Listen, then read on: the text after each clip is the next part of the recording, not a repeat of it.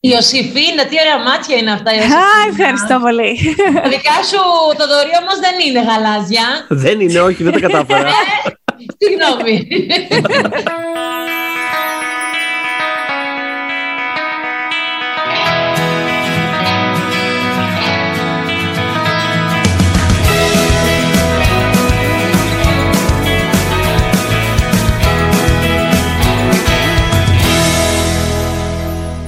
make that sequel, motherfucker. Καλημέρα, καλησπέρα και καλώς ήρθατε σε ένα ακόμη pop για τις δύσκολες ώρες. Εγώ είμαι η Σφίνα Γρυβαία, εσύ ποιος είσαι; Εγώ είμαι ο Θοδωρής Δημητρόπουλος και μαζί είμαστε. οι αν- Όχι. λοιπόν, ε, τι ήταν αυτό, αυτό ήταν teaser, ε, να το προδώσουμε; Μάτσε, ε, Να- εντάξει. να το προδώσουμε. Φαντάζομαι θα το έχουν καταλάβει άμα είδανε και το. Τον τίτλο μας. το τίτλο του επεισοδίου, ναι. Να θυμίσουμε ότι σε αυτό το επεισόδιο έχουμε παρέα μας το Vodafone TV που συγκεντρώνει το καλύτερο και πλουσιότερο περιεχόμενο από τα σημαντικότερα στούντιο, ενώ τα τελευταία χρόνια είναι το αποκλειστικό σπίτι της HBO στην Ελλάδα. Να πω όμως Mm. κιόλας ότι δεν είναι η μοναδική μας παρέα για σήμερα. Γιατί σήμερα, drum roll, δεν ξέρω ότι πρέπει να κάνουμε ήχους. ναι, έχουμε μαζί μας την Έλενα Παπαρίζου. Όχι αλήθεια, δεν Την είναι α- αστείο. Όχι αλήθεια, έχουμε την actual Έλενα Παπαρίζου μαζί μας. Λοιπόν. Λοιπόν, μετά την ε, περσινή, δεν θα πω απρόσμενη, απλά επειδή θα σας, σας έχουμε, συγγνώμη, συνηθίσει συ- σε σινεμά και τηλεόραση με πιο strict ε, όρους, ε, όταν είχαμε κάνει το επεισόδιο το αφιερωμένο στη Eurovision, το ξέραμε ότι θα τα ακούγατε, βρε παιδί μου, αλλά δεν ξέραμε ότι θα γινόταν και ένα από τα 10 καλύτερά μας, ενώ πιο επιτυχημένα μας, συγγνώμη, επεισόδια. Αλλά και Οπότε, καλύτερά μας θα πω εγώ. Εγώ θυ- Νιώθω ναι. ότι συμφωνείς σίγουρα εσύ. Ναι, ναι, ναι, ναι, ναι. Γενικότερα έχω ακούσει από διάφορες πηγές άσχετες πόσο καλό είναι αυτό το επεισόδιο. Ε, Είχαμε βγάλει ψυχούλα. Έτσι. Ε, θυμίζουμε είναι το επεισόδιο 81. Ναι, για την Ελλάδα στη Eurovision από παλαιότερα έως και σήμερα τέλος Αυτή η αναδρομή. Και είπαμε φέτος, γιατί να μην μιλήσουμε με Eurovision εφόσον σας ενδιαφέρει apparently τόσο, με τη μεγαλύτερη Ελληνίδα star της Eurovision. Που είναι η Έλληνα Παπαρίζου. Προφανώς δεν θέλει άλλες στάσει, φαντάζομαι. Οπότε πάμε να ξεκινήσουμε. Φύγαμε. Ευχαριστούμε πάρα πάρα πολύ που είσαι σήμερα εδώ. Όλοι οι Εγώ ακροατές ευχαριστώ. περιμένουν πώς και πώς, πραγματικά, για κάτι τέτοιο. Ε, βασικά, πέρσι τους είχαμε προετοιμάσει με ένα πάρα πολύ επιτυχημένο επεισόδιο μα για το Eurovision. Φέτος θα είναι φεβα- μεγάλη έκπληξη που έχουμε την actual Έλενα Παπαρίζου στο καλεσμένη. Γιατί Δεν όπως, νομίζω το όπως περιμένουμε φαίνεται αυτό. και από τον τίτλο εκείνου του επεισοδίου, είναι πολύ ε, γύρω από την ε, επίδραση των Αντίκ και το πώς ας πούμε αυτό ήταν ένα κομβικό σημείο που άλλαξε πάρα πολλά πράγματα. Οπότε είναι πραγματικά, δηλαδή δεν είναι ότι α, τι ωραία θα πούμε για το Eurovision. Πραγματικά ήταν πολύ βασισμένο στην, ε, στη δική Ναι. σας την εμφάνιση και στο πώς... Την ε, επιρροή. Ναι, ακριβώς. Εγώ, Οπότε εγώ χαίρομαι πάρα πολύ για την πρόσκληση, γιατί και για μένα είναι το πρώτο μου podcast, η αλήθεια είναι. Τι και, είναι αυτή; ναι, και για μένα είναι μεγάλη μου χαρά και τα λοιπά, επειδή την αγαπάω πάρα πολύ και την Eurovision. Ε, αυτό, να, να πούμε ωραία πράγματα σήμερα. μμμ. Μόνο ωραία πράγματα θα πούμε. Οπότε να ξεκινήσουμε με το πιο ωραίο πράγμα που είναι επιστροφή δική σου σε ελληνική περιοδία τώρα το καλοκαίρι, σωστά; Ναι, ξεκινάμε από 4 Ιουνίου, από το ηρακλειο μετά έχουμε Αθήνα, έχω Θεσσαλονίκη, έχω Λάρισα και έχουν κλείσει κι άλλες που μου ήρθε μια ενημέρωση εχθές, ακόμα μέχρι το Σεπτέμβριο έχουμε φτάσει.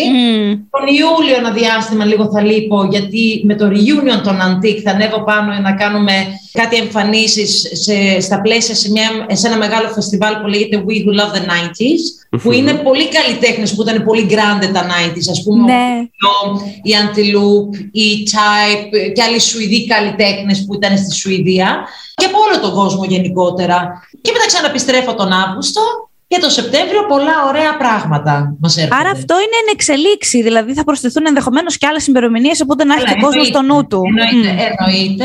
Και πάντα έτσι γίνονται οι περιοδίες. Πρώτα ξεκινάμε τον Ιούνιο και μετά κατά διάρκεια μέσα στο καλοκαίρι κλείνονται και άλλες. Άρα ο κόσμος ενημερώνεται μέσα από το Insta, από το TikTok, Twitter, τα- όπου υπάρχουν όλα τα social media. Μμμ, μμμ. Είπες για τους ε, Antique και το συγκεκριμένο φεστιβάλ. Εκεί δεν είχε γίνει και ένα reunion σας πριν δύο-τρία χρόνια. Ήταν στο Είχε. πλαίσιο αυτό, θυμάμαι καλά. Ακριβώς. Είχε γίνει εκεί και εκεί ξεκίνησε βασικά μετά όλη η ιδέα, Ιωσήφίνα μου, Μμ. ότι θα έπρεπε να ξανακάνουμε ένα reunion δισκογραφικά. Το κάνουμε πολύ ταπεινά, η αλήθεια είναι. Έχουμε πει ότι θα το δώσουμε μία δοκιμή και να δούμε πώς θα αντιδράσει ο κόσμος. Εύχομαι και εγώ και ο Νίκος ευχόμαστε ο κόσμος πραγματικά να την αγαπήσει και να την αγκαλιάσει ε, και τη δουλειά μας και την προσπάθειά μας σε όλο αυτό για να έρθουν και άλλα πράγματα. Αχ, χαίρομαι, χαίρομαι γιατί έλεγα στο Θοδωρή πριν ξεκινήσουμε ότι θέλω, α, μην ξεχάσω να τη ρωτήσω εάν έπονται και άλλα καλώ εχόντων των πραγμάτων φυσικά, γιατί νομίζω ότι ε, υπάρχει ακόμα μεγάλο περιθώριο για τους αντίκ. Οπότε εύχομαι τα καλύτερα γιατί... Και μετά ξέρεις καμιά φορά στη ζωή Πράγματι δεν συμβαίνουν τυχαία. Έχω τώρα τις τελευταίε δέκα μέρες μονίμως βρίσκω τον Νίκο Τερζή μπροστά μου. Ναι. Και έχω μιλήσει και με τον Αντώνη Παπά. Άκου τώρα. Ε, ε, άκου τώρα. Ε. Και λες, τυχαίο. Δεν νομίζω. Κάτι, κάτι. Είναι σαν. Πώς βλέπουμε σημάδια που μας έρχονται από κάπου κτλ. Μακάρι όλα τα πράγματα να πάνε καλά Ξέρω ότι και ο Νίκος το θέλει πάρα πολύ. Mm. Βέβαια για τον Νίκο λίγο πιο διαφορετικά, γιατί έχει μια εντελώς διαφορετική ζωή πλέον. Γιατί mm. είναι μεγαλοστέλεχο σε μια πολύ σπουδαία εταιρεία στη Σουηδία. Έχει και τρία παιδάκια. Εκεί είναι εντελώς διαφορετική η καθημερινότητα στη Σουηδία mm. με το πώς είναι η ζωή εδώ στην Ελλάδα. Καταρχάς, εδώ στην Ελλάδα Συνήθως ο κόσμος πάει στα γραφεία 9-10. Στη Σουηδία 6 ώρα, 7 η ώρα είναι όλα στα γραφεία. 10 η ώρα το βράδυ. Εμείς φτάνουμε από το γραφείο στο σπίτι. Η Σουηδία έχει πότε εκείνη την ώρα. Για όποιον δεν θυμάται, να θυμίσουμε ότι ο Νίκος Τερζής και ο Αντώνης Παπάς είναι η δημιουργική ομάδα του Die for You. Σωστά, μπράβο. Οπότε ας το πιάσουμε λοιπόν. Έχω μια απορία εγώ σε σχέση με το Die for You. Όταν πήγατε στο event που είχαν γίνει όλα αυτά τα μαγνητοσκοπημένα, τα 9 τραγούδια τέλος πάντων που είχαν παρουσιαστεί. Πώς ξεκίνησε αυτό το πράγμα, Δηλαδή, ήρθε από τη δισκογραφική πρόταση ότι Α, μήπως να στείλουμε τους Αντίκ. Από πού είχε ξεκινήσει αυτό το πράγμα; Χθε μου το έλεγε και ο Νίκος και εγώ ήμουν εντελώς φευγάτη και έτρεχα κτλ. Το θέμα είναι όμως ότι κάπου μας είχε δει ο Νίκος, έστειλε το τραγούδι για την πρόταση ναι. και έτσι έδεσε όλο το, το θέμα και mm μπήκαν και οι Σουηδοί παραγωγοί που κάνουν το, το ηχητικό κομμάτι που ουσιαστικά ήταν οι sound makers και οι εφευρητές στον Antique. Γιατί μας μας ανακαλύψαν από τον Γκέτεμποργκ. Γιατί τα άλλα τα παλικάρια, η CNN Production, είναι από τη Στοκχόλμη, το οποίο πάλι τους έχουμε τώρα στο TT. Δηλαδή δεν έχει αλλάξει ομάδα, έχουμε ξαναβρεθεί όλη η παλιά ομάδα, ακόμα και ο Ιούακιμ Στίανχαμαρ. Και εννοείται δεν θα αγαπώ πάρα πολύ τον Νίκο και τον Αντώνη, αλλά είχαμε πολλούς συνθέτες που είχαν γράψει και για μένα και για τον Νίκο, για τους Αντίκ βασικά, γιατί Αντίκ είναι. Ε, όπως ήταν ο Κυριάκος ο Παπαδόπουλος με τον Ηλία Φιλίππου, ήταν ο Τάκης ο Δαμάσκης, mm. ο Χριστόδουλος Σιγανός είχε γράψει από, από τους Έλληνες που είχαν γράψει, κάναμε ένα λίγο πιο ελληνικό δίσκο σε συγκριση με τα πιο ξενόγλωσσα. Και εννοείται ότι μετά ήταν ο Άλεξ Παπακοσταντίνο από τη Σουηδία, όχι το, ο Άλεξ Παπακοσταντίνο τον Ονειράμα. Είχαμε δύο Άλεξ Παπακοσταντίνο.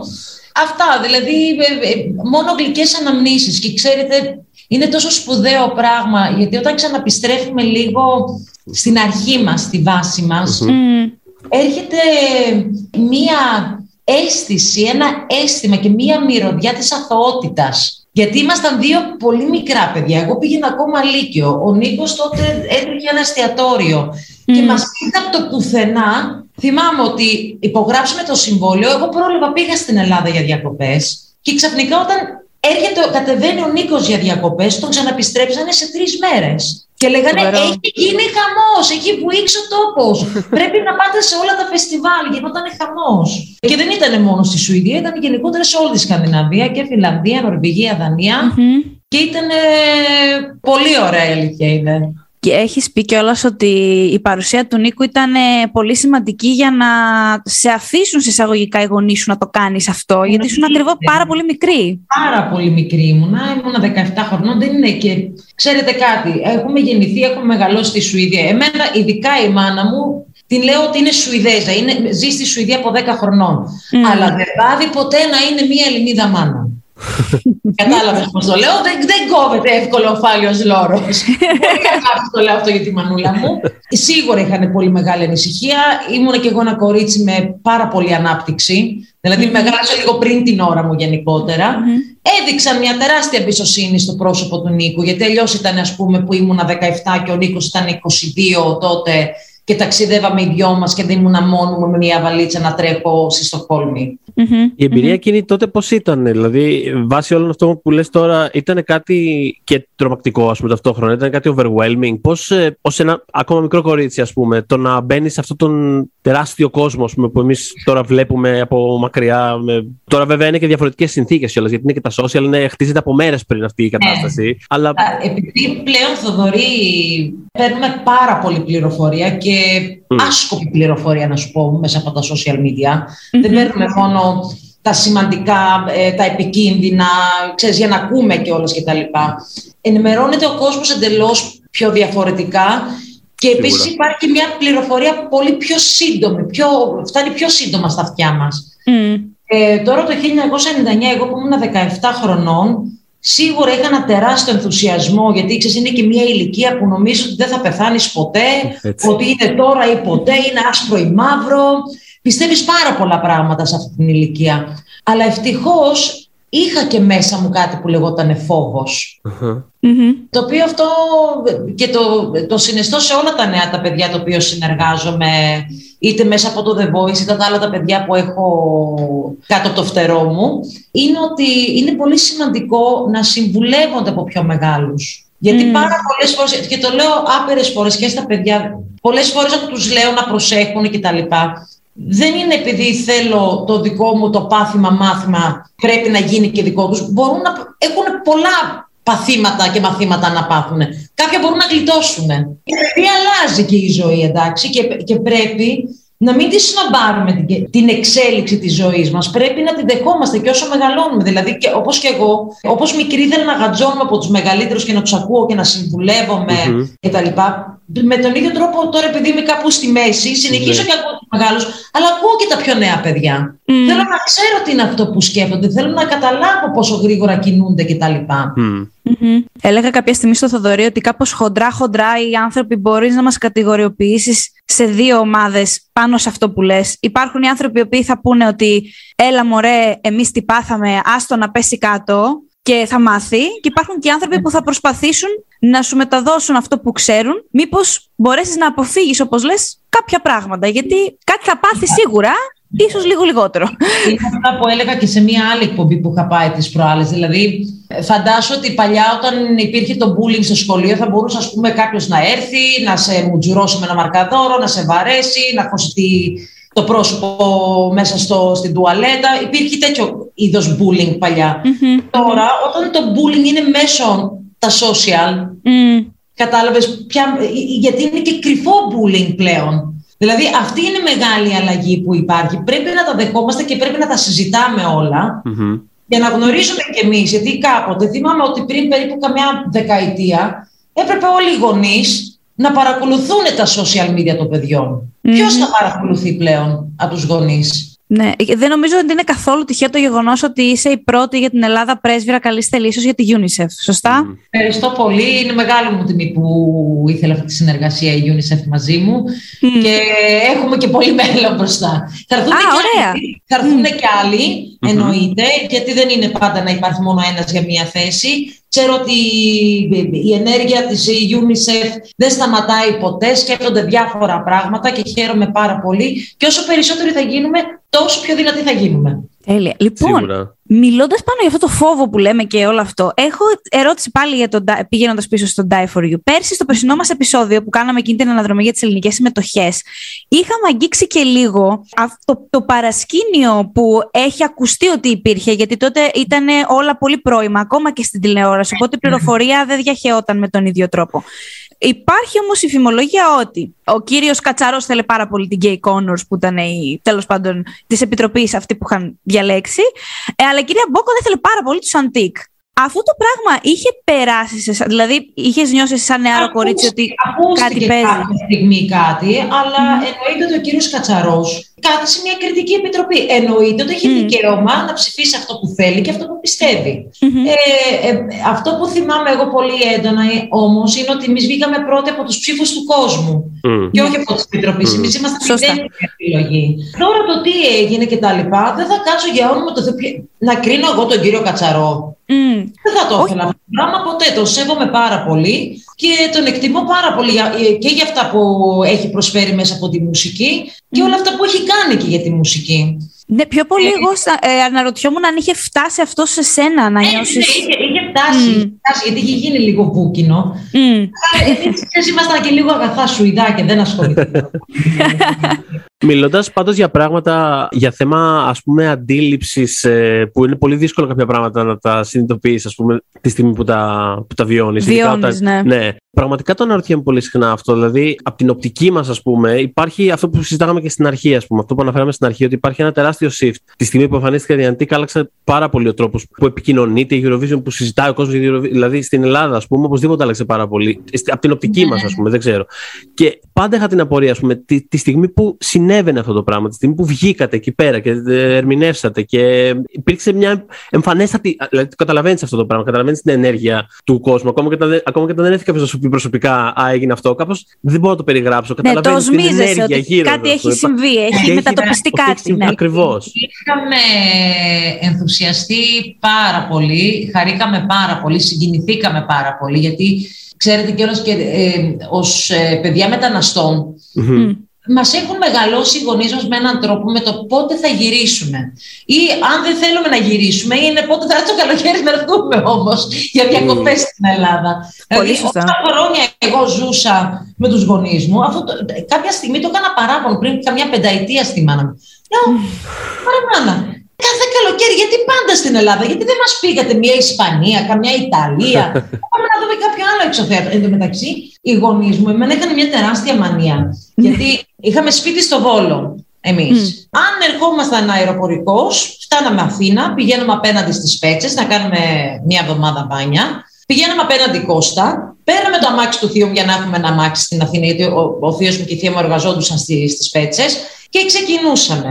Να περάσουμε όλη την Πελοπόννησο, να πάμε να δούμε την αρχαία Ολυμπία, μετά να αρχίσουμε να ανεβαίνουμε, να ξανακάτσουμε λίγο στην Αθήνα, να δούμε και όλο το σόι στην Αθήνα.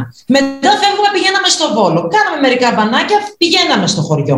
Καθόμαστε στο χωριό, ξέρω εγώ, πέντε μέρες, πηγαίναμε Θεσσαλονίκη να δούμε το, λευ- το λευκό πύργο. ε, να δούμε τι να μάθουμε. Ε, μετά ξαφνικά κατεβαίνουμε, σταματούσαμε στην Κατερίνα να δούμε κάτι οικογενειακούς φίλους. Μετά από εκεί που ήμασταν, που, που άλλο μας πήγαινε ο πατέρας μου, α, πηγαίναμε και δελφούς. Τρέλα. Δηλαδή, μονίμω ένα μάξι με ένα κουτί γλυκά ήμασταν. Ο Γιώργος το πηγάει πάλι γλυκά πήρε πρόσω. Εντάξει, πόσο όμως ελληνική οικογένεια. Τι Πραγματικά. εικόνα ελληνικής οικογένειας. Δηλαδή Ναι, αυτό ναι, το, ναι, σε ένα ναι. αυτοκίνητο με ένα κουτί γλυκά. Δεν υπάρχει πιο χαρακτηριστικό. Αυτά, αυτά τα καλοκαίρια, γιατί στη Σουηδία δεν νομίζονται πολύ για να πηγαίνουν δώρο όταν πηγαίνουν σε επίσκεψη. Τα τελευταία χρόνια συμβαίνει αυτό. Μμμ. Αλλά είχαν, είχαν αυτή την αγάπη και μα, μας την μεταφέρανε και εγώ ας πούμε επέστρεψα. Ο Νίκος μετά από ένα διάστημα κουράστηκε, θα τα πει και ο ίδιος κάποια στιγμή όταν θα, θα δώσει και αυτό στη συνέντευξή του που είπε ότι θέλω να ξαναπιστρέψω να γυρίσω στην καθημερινότητά μου. Ε, και γιατί πριν όμως μιλούσαμε και για τους Αντίκ και τα λοιπά. Δηλαδή αυτό το πράγμα που συνέβη στους Αντίκ την ώρα που ανακοινώθηκε ότι θα εκπροσωπήσουμε την Ελλάδα Μμ. Μας ήρθε, γιατί ο Νίκος πάντα είναι λίγο πιο χαλαρός, ήταν, ήταν και πιο cool τύπος. Είναι πολύ μάγκας γενικότερα ο Νίκος. Του φαίνεται, έχει αυτό το. είναι, Ναι. είναι. Εγώ από την άλλη όμως ήμουν και πάρα πολύ φοβισμένη. Φαίνεται, γιατί το, το, το φρυδάκι μου είναι έτσι την ώρα που τραγουδάω. ε, θυμάμαι όμως ότι είχαμε αυτή την περηφάνεια ότι κάτι θα κάνουμε για την πατρίδα μας. Μμ. Δηλαδή ήταν κάτι που το θέλαμε πάρα πολύ. Και όπως είδατε πήγε πάρα πολύ καλά. Όχι ότι δεν υπήρχαν και συμμετοχές χρόνια πριν που δεν πήγε, έχουν πάει καλά για την Ελλάδα και τέταρτη θέση έχει φτάσει και ένατη. Εκεί όμως που θέλω να καταλήξω είναι ότι ίσως αυτό το πράγμα που έγινε μετά από εκείνη τη χρονιά είναι ότι ξαναξύπνησε το ενδιαφέρον Αυτό. για τους Έλληνες να παρα, ξαναπαρακολουθήσουν. Δεν ήταν όμως ότι η Ελλάδα δεν έστελνε καλά τραγούδια, απλά είχε χάσει λίγο το ενδιαφέρον. Ναι, είχε μεσολαβήσει κιόλας πέρσι, το λέγαμε και στην αναδρομή, ε, κάποια χρόνια που η Ελλάδα δεν είχε καν Δεν δικαίωμα είχε συμμετοχής. συμμετοχή. Μπράβο. Νομίζω γύρω στα τέσσερα χρόνια. Νομίζω τέσσερα ή πέντε χρόνια ήμασταν εκτός ε, by ναι, default, ας πούμε. Ναι. Και πάτε λοιπόν να μας εκπροσωπήσετε. Η πρώτη εμπειρία, γιατί φαντάζομαι ότι είναι διαφορετική από την εμπειρία του My Number One, γιατί το έχεις ήδη κάνει μια φορά. Πώς ήταν εκεί, φτα... δηλαδή είναι πάρα, πολύ, είναι πάρα πολύ στρεσογόνο, είναι κυρίως Είναι πάρα δημιουργικό; πολύ συμφωνώ, αλλά δεν είχε καμία σχέση με την προετοιμασία που έγινε για το My Number One. Μα για πες. My Δηλαδή, Number One είχε ακόμα περισσότερη προετοιμασία. Ήμασταν εκεί και μία εβδομάδα πριν με το My Number One. Έδινα συνεντεύξεις, ξυπνούσα από τις 6, ξυπνούσα ε, και κοιμόμουν δύο τη νύχτα, ξαναξυπνούσα. Δηλαδή δεν κοιμόμουν, δεν έτρωγα. Είχα πάρα πολύ γεμάτο πρόγραμμα. Ενώ όταν πήγα Μοσαντίκ ήταν διαφορετικοί και οι κανόνες τότε. Και βλέπετε ότι κα- για κάθε πενταετία οι κανόνες όλη την ώρα Έτσι. αλλάζουν. Προσθέτουμε και άλλες χώρες πλέον. Δεν είναι Eurovision, είναι World Vi- Vision σε λίγο. θα Ισχύει. Εδώ πέρα το αντέγραψαν οι Αμερικάνοι. Έχουν δικιά τους Eurovision τώρα. Με έχουν συγχύσει, τέλος πάντων. Και το, το, το μεταδίδουν και όλα στο δικό μας. Ναι, το μεταδίδουν.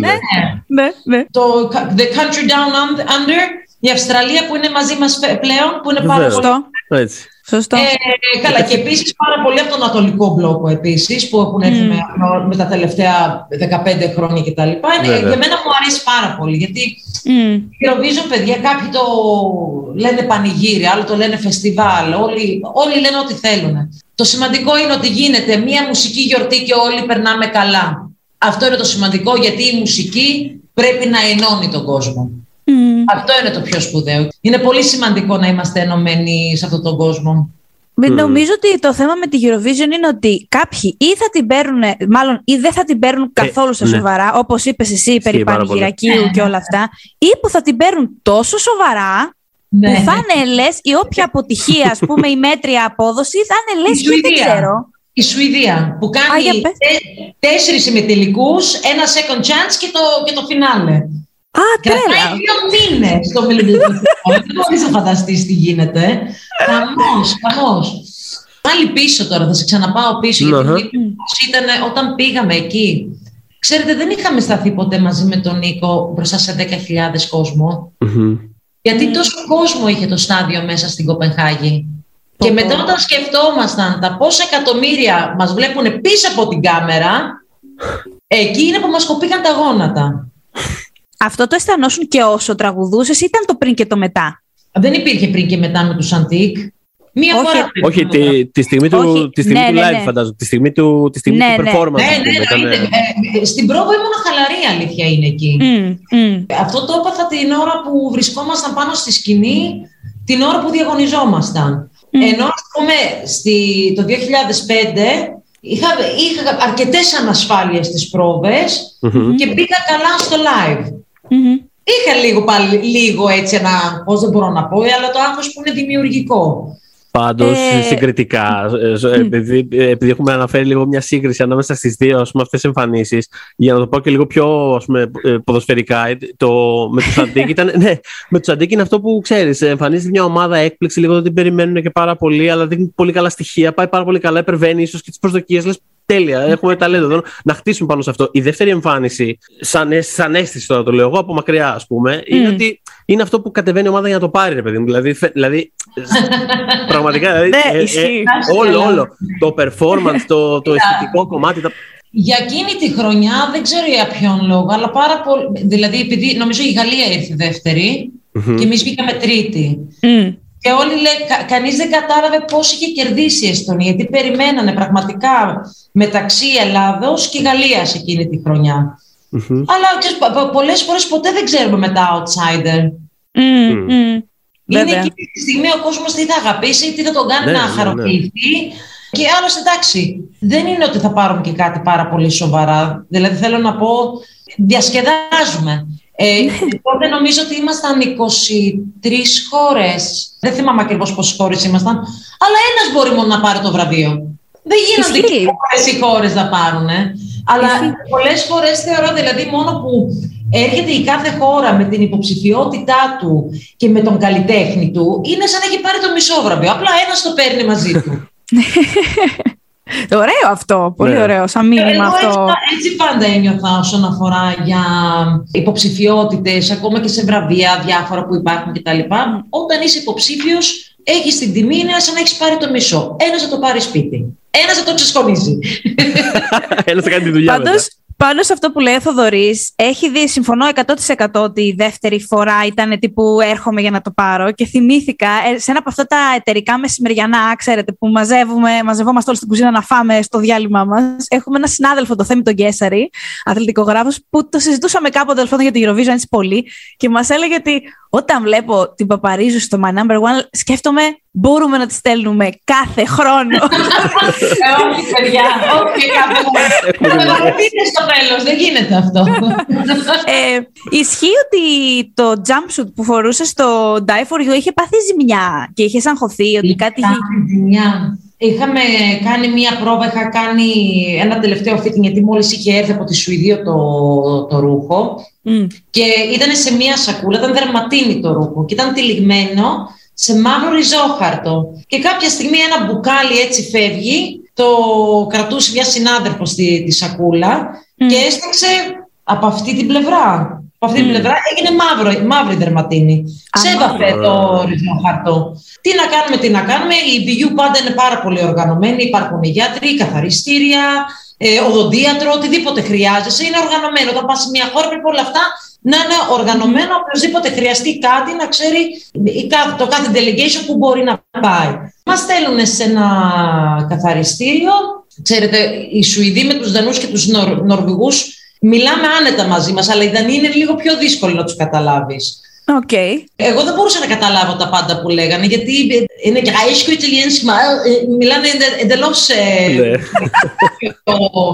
Ε, ναι. Κοχλάζει, ας πούμε, ο λαιμός τους με έναν τρόπο και δεν τα καταλαβαίνω όλα.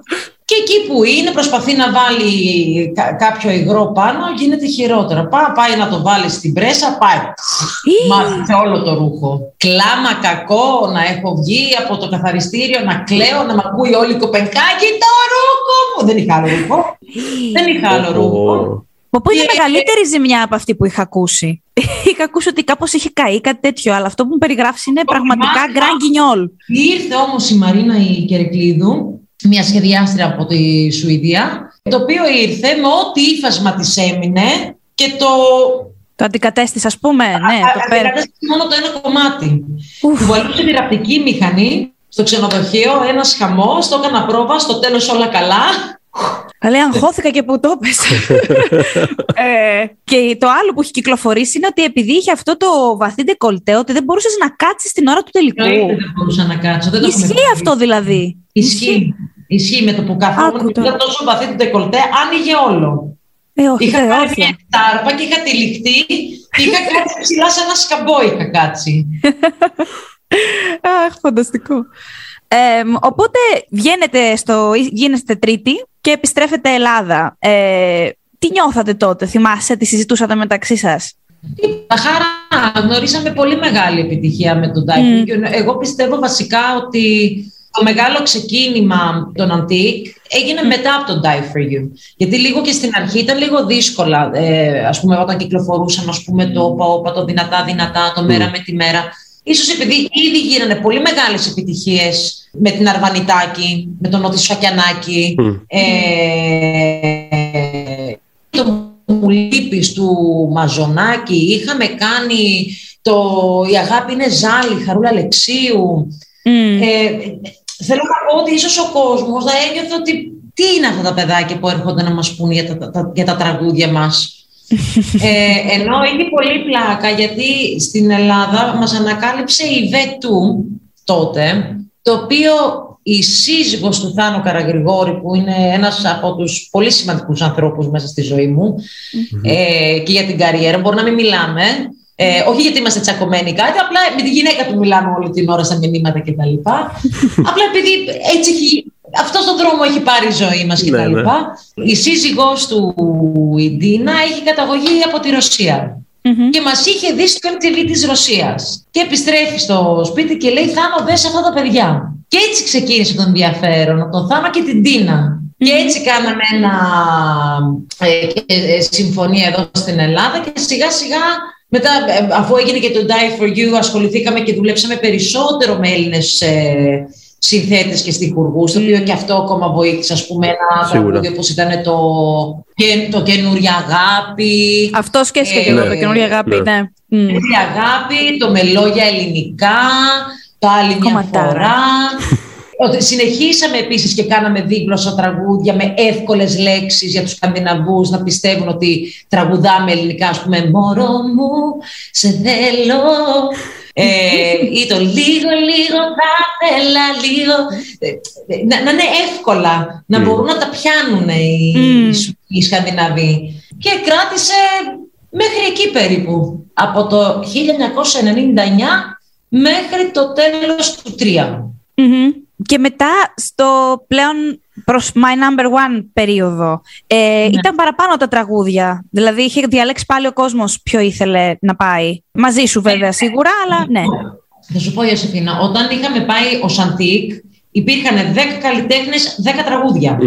Ναι, ναι, Από ναι. ένα τραγούδιο κάθε καλλιτέχνης. Μμ. Όταν πήγα το 2005, έγινε κατευθείαν ανάθεση από την ΕΡΤ, από τον συγχωρεμένο μας τον κύριο Κουλιάρα και η επιθυμία μου ήταν, το οποίο συνεννοηθήκαμε κιόλας και με τη διοίκηση της ΕΡΤ και με τον κύριο Γερμενίτη, το τότε διευθυντή πάνω στη Sony Music, είναι ότι δεν θα ήθελα να διαλέξουμε εμείς κομμάτι. Μμμ. Ήθελα δικαίως να οικογραφήσουμε τέσσερα εντελώς διαφορετικά τραγούδια, να γίνει μια βραδιά και να ψηφίσει ο ελληνικός λαός. Μμμ. Εμένα μου αρέσει γενικότερα η ιδέα το να ψηφίζει ο κόσμος το, το τραγούδι του, γιατί ανάλογα με αυτά που αισθάνεται εκείνη την περίοδο ψηφίζει ο Έλληνας. Ναι. Σωστό. Σωστό. Νομίζω ότι και οι αγώνες, ότι κερδίσαμε το Euro στο ποδόσφαιρο, Ναι. ήταν λίγο πολύ όλα αυτά που έκανε τον Έλληνα να νιώσει, ξέρεις, πολύ δυνατός και πολύ, ω- και πολύ ωραίος, καταλαβες; Μμ. Ίσως γι' αυτό να, να έλεγε ότι το My Number One, αφού είμαστε My Number One. Είχε κάτι από, τη, από το κλίμα το γενικότερο της Ε, περίοδου έτσι. αυτό το κομμάτι, πάρα πολύ. Μια πενταετία πολύ δυνατή να πούμε την αλήθεια. Ήταν, ήταν. Εσένα όμως ήταν από τα τέσσερα τραγούδια, ήταν το My Number Αυτό One το θα αγαπημένο ρωτώ, ε. σου. Είδες, το διαβάζω τη σκέψη. Ήταν, ήταν πολύ διαφορετικά. Ήταν όλα Ε, πολύ διαφορετικά πράγματι. Ήταν α- σχεδόν Πολύ, άσχετα. πολύ, ναι. Δηλαδή, Μμ. δεν θα είχα, όχι, άσχετα εντελώς ήταν. Βέβαια τα τρία διαγωνιστήκανε, Μμ. αν θυμόσαστε καλά, γιατί το ένα είχε διαρρεύσει στο ίντερνετ και δεν, δυστυχώς δεν μπορούσε, το, το, το φως Ναι, στην ναι. ψυχή, Ναι, ναι. του, του Κώστα Μπή, γαλλική του Αντώνη Παπά πάλι. Μμ. Και ε, νομίζω με, με οποιοδήποτε από τε- τε- και τα τέσσερα τραγούδια θα ήταν μεγάλη μου χαρά. Ε, Θεωρώ γενικότερα ότι είναι ίσως περισσότερο το Li- Light in Our Soul και το My Number One είναι ίσως τραγούδια που έχουν στιγματίσει πιο πολύ στην πορεία μου Μμμ. ε, παρά το OK και το Let's Get Wild. Ας πούμε, Το Let's Get Wild είναι από τα πολύ αγαπημένα μου τραγούδια που έχω δισκογραφήσει αλλά δεν το έχω πει ποτέ live. Ισχύει. Είναι πάρα πολύ αναγκαστικό. Δηλαδή, σκέψου το μήπως το ναι. πεις. Why, why, why; Πω, πω, πω, πολλά Ε, χρόνια παιδί πήγαμε μου. πίσω, παιδιά. το έχεις, παιδί μου. Πες το τώρα στην περιοδία. να γίνει χαμός. Στο podcast, στο podcast θα το πω. Χρόνια. Οπότε, όταν εσύ, εσύ βασικά έχεις προσωπικές αγαπημένες σου συμμετοχές της Eurovision, είτε ελληνικές είτε ξένες, που να, να ακούς το τραγούδι ακόμα, να τα γουστάρεις, κάτι που να ξεχωρίζεις δηλαδή. Ναι, αρκετά. Τώρα από τα τελευταία χρόνια είναι σαν να, έχω- σαν να έχει σταματήσει το ρολόι. Ποιο ήταν το αγαπημένο μου πέρσι, Γιάννη; Α, ναι, η Ιταλία, η Ιταλία ήταν η αγαπημένη μου πέρσι. Εννοείται Α, ότι ήταν η Ιταλία. Λοιπόν, Φοβερή Ναι, ναι, ναι, η περσί. Ιταλία είναι αγαπημένη μου. εντάξει. Ε, ε, να ξέρεις εγώ ότι έχω θα- κάνει ε, ένα γκάλοπ με ερωτήσεις που θα ήθελε ο κόσμος να σου κάνει, γιατί, οκ, μην το έχουμε όλο πάνω μας, να πάρουν κι άλλοι την ευθύνη. Εννοείται να πάρω την ευθύνη και να πάρω Υπήρχε, επειδή είπες στην Ε, Ιταλία. θα πω πως, δηλαδή από ελληνικές άλλες συμμετοχές ε, θυμάμαι και σαν εικόνα κιόλας που Μμ. τώρα δεν θυμάμαι ούτε πόσο χρονών είμαι αλλά θυμάμαι ότι ήταν σοκ την ώρα που την είδα και αυτή ήταν και τη γαρμπή με το Ελλάδα χώρα του φωτός. Ναι, ρε παιδί. Α, πάμε στα classics Και τώρα, αλήθεια ναι. είναι ότι όσο μεγαλώνω κιόλας πραγματικά η Ελλάδα είναι η χώρα του φωτός. Μμ. Είναι πάρα πολύ ωραίο τραγούδι. Ε, αγαπούσα πάρα πολύ επίσης και το τραγούδι της κυρίας Βόσου, το Άνοιξη. Νομίζω ότι είναι το πιο Ε, υποτιμημένο. πολύ Υπέροχο. Βασίλη Θάλασσα και τα αγόρι μου, καλομήρα, αγαπώ. Είναι σαν ξαδερφούλα μου. ε, εννοείται και το ντουέτο που έχω κάνει με το Après toi, μόνο Α. εσύ, η Λέανδρος. Η συμμετοχή και τη Σελήνη ήταν πάρα πολύ ωραία, άμπα εννοούμε. Το Βόλαρε, πάρα πολύ μου άρεσε. Α, πολύ ωραίο. Παλιό και Victoria αυτό. της Σουηδίας. Μμμ. Με το We are the heroes of the night. Μος, που κάθε φορά που ερεπιπτόντως όταν έρχεται ο Μος στην Ελλάδα με παίρνει τηλέφωνο και μου λέει σε ποια μπουζούκια να πάω; Τις ερωτήσεις Εγώ- που μετράνε. Έτσι, έτσι. Είμαι στη Λονδίνο και με παίρνει τηλέφωνο, πες μου ότι είναι ανοιχτό να βγω να διασκεδάσω. Καλά εννοείται και ότι μ' άρεσε και πάρα πολύ και η Φουρέιρα όταν ε, είχε προσωπήσει Ε, τη- την Κύπρο, Κύπρο. έτσι. Κουκλά πάρα πολύ καλή. Μου άρεσε πάρα πολύ και η Τάμτα που είναι πολύ Ναι. φίλη μου. Πολύ την Και αγαπώ. εμένα μου άρεσε πάρα Και πολύ. εμένα, η Τάμτα. και εμένα. Άλλη μία Α, υποτιμημένη. Νιώθω σαν να δικό πολλές συμμετοχές. Κάπως έτσι νιώθω Μμ, τώρα. μμ, μμ. Έχουν χορευτεί πολύ αυτά τα, τα τελευταία και η Φουρέρα και η Τάμτα έχουν. Ναι, ναι, εννο, εννοείται. Δηλαδή- εννοείται. και, πο, και πολλές παλιές συμμετοχές επίσης. J'aime, j'aime la vie. Θυμόμαστε, Old εντάξει. school, πολύ.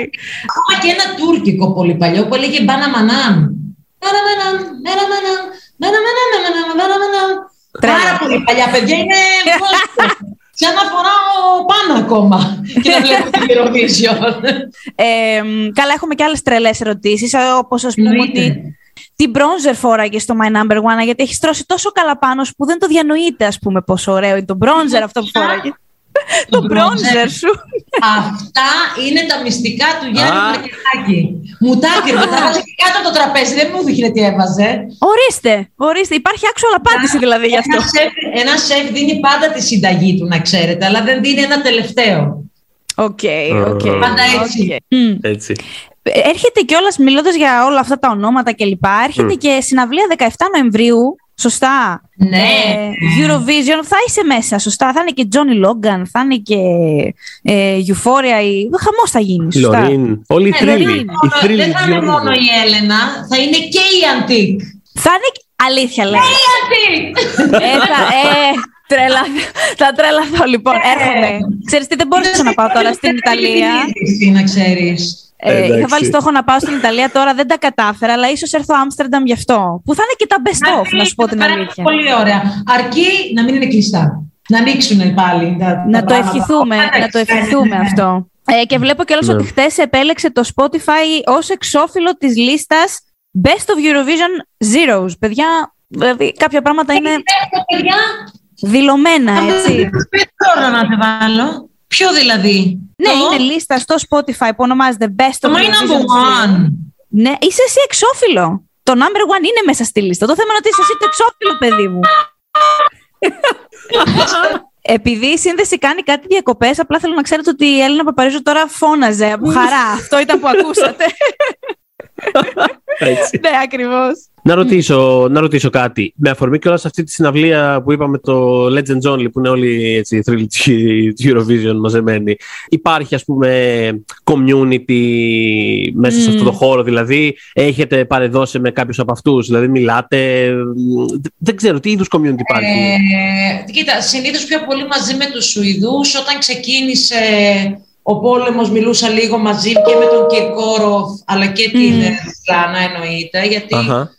δεν πάβει να είμαστε και συνάδελφοι και επειδή είμαστε και άνθρωποι που σκεφτόμαστε ένας τον άλλον και μου ζήτησε και η Ρουσλάνα ότι μπορούσα να κάνω τις εξήγησεις, θα κάνω πράγματα μαζί με τη UNICEF και τα λοιπά.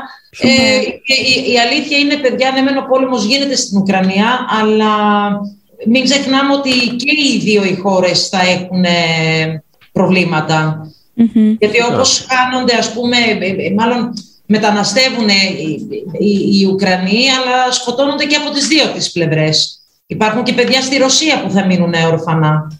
Ε, πριν Καταλάβατε πώς το λέω αυτό το πράγμα. Μμμ, Σίγουρα μμμ. αυτή που πλήγεται περισσότερο είναι η Ουκρανία, αλλά ε, σκεφτόμαστε όλους τους φίλους μας Μμμ. και ας μην είμαστε κολλητοί, είμαστε φίλοι μέσα από τη μουσική. Η μουσική μας έχει φέρει κοντά. Και οτιδήποτε μπορούμε να κάνουμε, ε, ε, ρωτάμε ο ένας τον άλλον, εννοείται. Και τη Ρουσλάνα επίσης την έχω πετύχει. Καλά, και τον Κυρκόροφ πετυχαίνω τρεις την ώρα, αλλά και τη Ρουσλάνα σε πάρα πολλά events. Μμ. Ε, επειδή είπε τώρα για community ο Θοδωρής, δεν ξέρω αν είχες δει, αν όχι θα σου εξηγήσω γιατί ρωτάω, το Eurovision Song Contest, Ε, βέβαια. την ταινία του Netflix, την είχες δει. που Όχι, είχε δεν την έχω δει. Ωραία. Μμμ. Είναι μια κομμωδία λοιπόν του Will Ferrell που έχει τέλος πάντων σαν όνειρο να πάει να εκπροσωπήσει τη χώρα του που είναι η Φιλανδία, αν θυμάμαι καλά. Όχι, η Ισλανδία, συγγνώμη. Ισλανδία, Ισλανδία. Μπράβο, ναι, Έχω Ισλανδία. διαβάσει την περίληψη. Ναι, και προσπαθεί ας πούμε να κερδίσει κλπ. κλπ. Μέσα στη, στην ταινία υπάρχει ένα, ένα section, ας το πούμε, όπου μαζεύονται όλοι οι συμμετέχοντες και τραγουδάνε όλοι μαζί. Για, μεταξύ τους, σε ένα πάρτι ας πούμε. Ναι, ναι, ναι. Ε, τέτοιο- Όπως γίνονται στα πάρτι της Eurovision. Μπράβο, ήθελα να Α, σε ρωτήσω αυτό, αυτό. το πράγμα. Γίνεται αυτό το πράγμα, όντως δηλαδή. μαζεύει- Εννοείται ότι γίνεται αυτό το πράγμα. Εγώ θυμάμαι το 5 ότι είχαμε πάει σε αρκετά πάρτι κτλ. Εμείς ως ε, Ελλάδα είχαμε διοργανώσει Ελλάδα, Κύπρο, Μάλτα μαζί Μμμ. το πάρτι μας και ήρθαν και άλλες Οκ. συμμετοχές από άλλες χώρες. Παιδιά, δεν μπορείτε να φανταστείτε την εμπειρία το να, να, κάποιος να πάει και να παρακολουθήσει. Δηλαδή, νομίζω ότι εκτός από τους καλλιτέχνες που πηγαίνουν, ε, οι κρατικές ε, οι τηλεοράσεις από κάθε χώρα και οι δισκογραφικές που πηγαίνουν, Μμμ. μόνο η Ask Today και η OGAE καταλαβαίνουν γιατί αυτοί είναι πραγματικά παντού, κάνουν τόσο πολύ τα παιδιά. Τους αγαπώ πάρα πάρα πάρα πάρα πολύ. Γιατί ακόμα και μετά από τη Eurovision, παρόλο που είναι θαμώνες της Eurovision, δεν έχουν σταματήσει να με παρακολουθούν και να με στηρίζουν και τους, ε, πραγματικά τους ευχαριστώ από το βάθος της καρδιάς μου. Καλά, ο Γκαέ είναι οι άνθρωποι όχι απ- και οργανωμένοι φοβερά και ναι, αγαπησιάριδες με όλες τις Πολύ, ε, πολύ, συμμετοχές. Με φοβερό σεβασμό πάντα σε όλους. Και εγώ τους θαυμάζω από μακριά ε, και όλη αυτή την αφοσίωση έτσι, που έχουν στο θεσμό. Οπότε υπάρχουν ας πούμε πράγματα τα οποία μπορείς να μοιραστείς μαζί μας από αυτά τα πάρτι ή κάτι, ένα παρασκήνιο που δεν έχει κυκλοφορήσει. Γιατί πάντα ακούμε χίλια πράγματα, ξέρεις, αλλά κάτι που να μην έχει κυκλοφορήσει τόσο πολύ. Ιωσήφινα, εγώ θα σου πω κάτι. Ναι. Τόσο πολύ που δούλευα, ε, το έχω πει σε αρκετές συνεντεύξεις. Έχω και λίγο απώλεια μνήμης αυτή την περίοδο. Αν το πιστεύω. Αν το ναι, ναι, πιστεύω. ναι, ναι. Δηλαδή, θυμάμαι ότι είχα πάει στο πάρτι της Λευκορωσίας και καθόμαστε μαζί με την Αγκουρμπάς και περάχα- πε- περάσαμε πάρα πολύ ωραία. Μμμ, μμμ. Που εκείνη τη χρονιά ε, ε, για τη Λευκορωσία ήταν η Αγκουρμπάς, το οποίο και μετά στη Ρωσία που είχα πάει δύο-τρει φορές την ξαναπέτυχα. Και ως πρέσβυρα του ελληνικού τουρισμού που είχα πάει σε μία έκθεση και μία άλλη φορά που είχαμε πάει, βγήκαμε απλά για να φάμε. Μμμ. Ε, Αλλά γενικά φαντάζομαι φυσιολογικά πράγματα. Δεν έχουμε χάσει κάτι φοβερό κοσμοϊστορικό. Γιατί αυτά με νοιάζουν, κατάλαβες. Κοίτα, και νομίζω ότι κάθε χρόνο υπάρχουν και, και κάποιες συμμετοχές που είναι πάρα πολύ snob επίσης. Μμμ. Ου, να τα. Μμ. Ναι, όχι, δεν το λέω κακοπροαίρετα. Ξέρεις, εγώ πιστεύω πολλές φορές όταν κάποιος είναι λίγο ignorant, ε, το Μμ. κάνει για να προστατεύσει τον εαυτό του. Δεν το κάνει επειδή έχει κακή ψυχή. Δεν θέλω ποτέ να σκέφτομαι κακά πράγματα για τον άνθρωπο. Α, πολύ ωραίο αυτό. βγαίνει μία άμυνα Το ακούω πολύ Ναι. αυτό. Ναι. πολλές φορές. Αλλά νομίζω ότι κάθε χρονιά υπάρχει μια τέτοια συμμετοχή. Αν όχι μία, τρεις.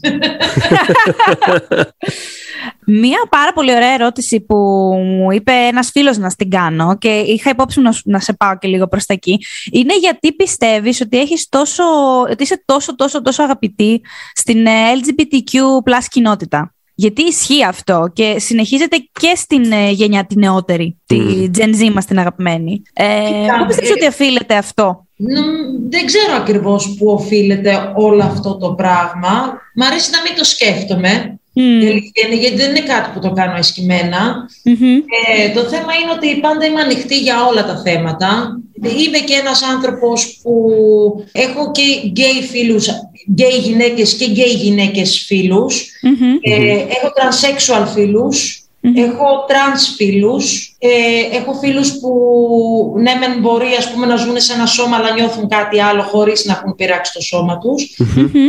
Ε, ξέρεις, όλοι έχουμε τα δικαιώματά μας. Άλλωστε το λέει και το τραγούδι μου σε ξένο σώμα, δεν κουμπώνει αγάπη, αγάπη μου. Έτσι, να, οι νέες επιτυχίες. Έτσι. Ε, το θέμα είναι ότι πρέπει να ακούμε τους πάντες. Η αλήθεια είναι ότι εγώ πιστεύω πάρα πολλές φορές ότι ο ρατσισμός Μμμ. ξεκινάει από φόβο. Όταν δεν γνωρίζουμε πράγματα, δηλαδή μπορεί κάποιος ας πούμε, να είναι προληπτικός με τους γκέι, γιατί δεν έχει τύχει ποτέ να γνωρίσει έναν γκέι άνθρωπο. Να συναναστραφεί, ναι. Να συναστραφεί και να δει ότι είναι ένας φυσιολογικός άνθρωπος. Όλοι οι φυσιολογικοί άνθρωποι είμαστε. Υπάρχουν οι, οι δολοφόνοι, αυτοί που κακοποιούν παιδιά και ζώα. Δεν είναι, κατάλαβες, νορμάλ άνθρωποι. Ναι, ναι, ναι. Μμμ. Ε, καταλαβαίνεις πώς το λέω, δηλαδή, γιατί Μμμ. Ποτέ δεν ξέρει. Α πούμε και σε ένα straight ζευγάρι, δεν ξέρουμε ποτέ τι γίνεται όταν κλείνει η πόρτα. Μμμ, μμμ. Όχι, μα, μα ισχύει αυτό το πράγμα. Δεν, ε, Ε, δηλαδή, γιατί πρέπει να ασχολούμαστε με την κρεβατοκάμερα του αλλού, δεν το έχω καταλάβει ποτέ. Μμμ. Δεν μας αφορά αυτό το πράγμα. Εγώ θα κρατήσω ότι τίποτα δεν γίνεται σκεμμένα. Δηλαδή αυτό το έχεις κερδίσει απλά ουσά ο εαυτό σου. Ναι, το ότι Αλλά, κάτι ε, κάνεις ε, σωστά. Έτσι θέλω να πιστεύω, αλλά ξέρεις, μερικές φορές, παιδιά, είναι πάρα πολύ δύσκολο να μιλάς για τον εαυτό σου. Είναι καλύτερα να αφήνεις άλλους να μιλάνε για σένα. Μμ. Γιατί στο τέλος πονάει και το κεφάλι. Ε, σήμερα λοιπόν που ηχογραφούμε είναι ο πρώτος ε, ημιτελικός. Όταν θα ακούσουν οι ακροατές το επεισόδιο, θα είμαστε μία μέρα πριν τον, το μεγάλο τελικό. Μεγάλο Εσύ τελικό. θα, θα παρακολουθήσεις, θα έχεις το χρόνο; λοιπόν, εγώ το μεγάλο τελικό, παιδιά, θα βρίσκομαι στα Τρίκαλα. Ναι, έχω συναυλία. Αχ. Θα κοίτα το να δω δεις. σε επανάληψη. Οκ. Η συναυλία που ξεκινάει 7.30-8 η ώρα, Μμμ. Έτσι θα γίνει. Ωραία, ωραία. Εσύ, Σε επανάληψη. Να δώσουν όλοι τον καλύτερό τους σε αυτό, να δώσουμε και να πούμε καλή επιτυχία στην Αμάντα μας, στην Ανδρομάχη, αλλά και στη Σουηδική Αποστολή, σας παρακαλώ. Οπωσδήποτε. Βεβαίως. Γιατί τότε μας είχαν, με σένα μας είχαν δώσει το δεκάρι, δεν μας είχαν δώσει. Ε, αυτό έλειπε. Η Σουηδοί, Ναι, νομίζω. ε, εννοείται μας είχαν Αυτό δώσει. έλειπε. Έτσι, μπράβο. Εγώ Οπότε- στην Νορβηγία θα δώσω το δεκάρι σήμερα.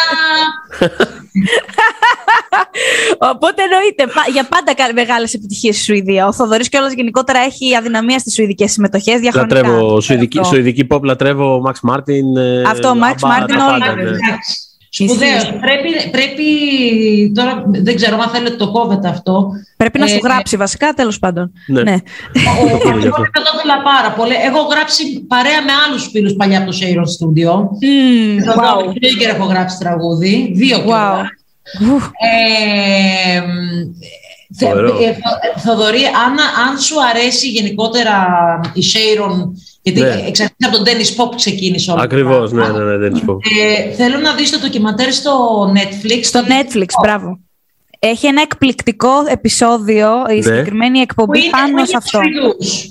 Ναι, αλλά ε- έχει το πρώτο επεισόδιο επίσης είναι πάρα πολύ καλό που είναι με τους Boys to Men αρχές 90s, περνάει για το countryside. Ε, είναι πάρα πολύ ωραίο. Θα, θα περάσεις Ε, καταπληκτικά. Τέλεια, θα το. Είναι από τις καλύτερες δουλειές που έχει κάνει γενικώ στο Netflix. Αυτό είναι πάντως Τέλεια. πολύ σοβαρή δουλειά. Οπότε κάπου εδώ κλείνουμε και σε ευχαριστούμε τόσο πολύ για την καλή παρέα.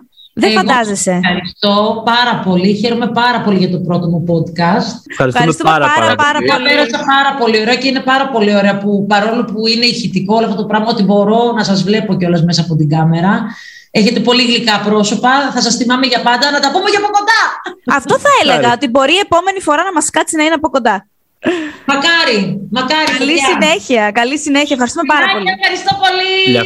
Γεια σας, επιστρέψαμε. Εμείς είμαστε. Που μας έλεγε η Έλληνα Παπαρίζου μόλις ότι έχουμε πολύ γλυκά πρόσωπα. Δεν Είμαστε ξέρω. εμείς. Είμαστε τα γλυκά πρόσωπα που λέμε. Ναι, ναι, ναι. Θα μπει στο tombstone μου αυτό. Η Ελένα Παραπαρίζου μου που το έχω πολύ γλυκό πρόσωπο.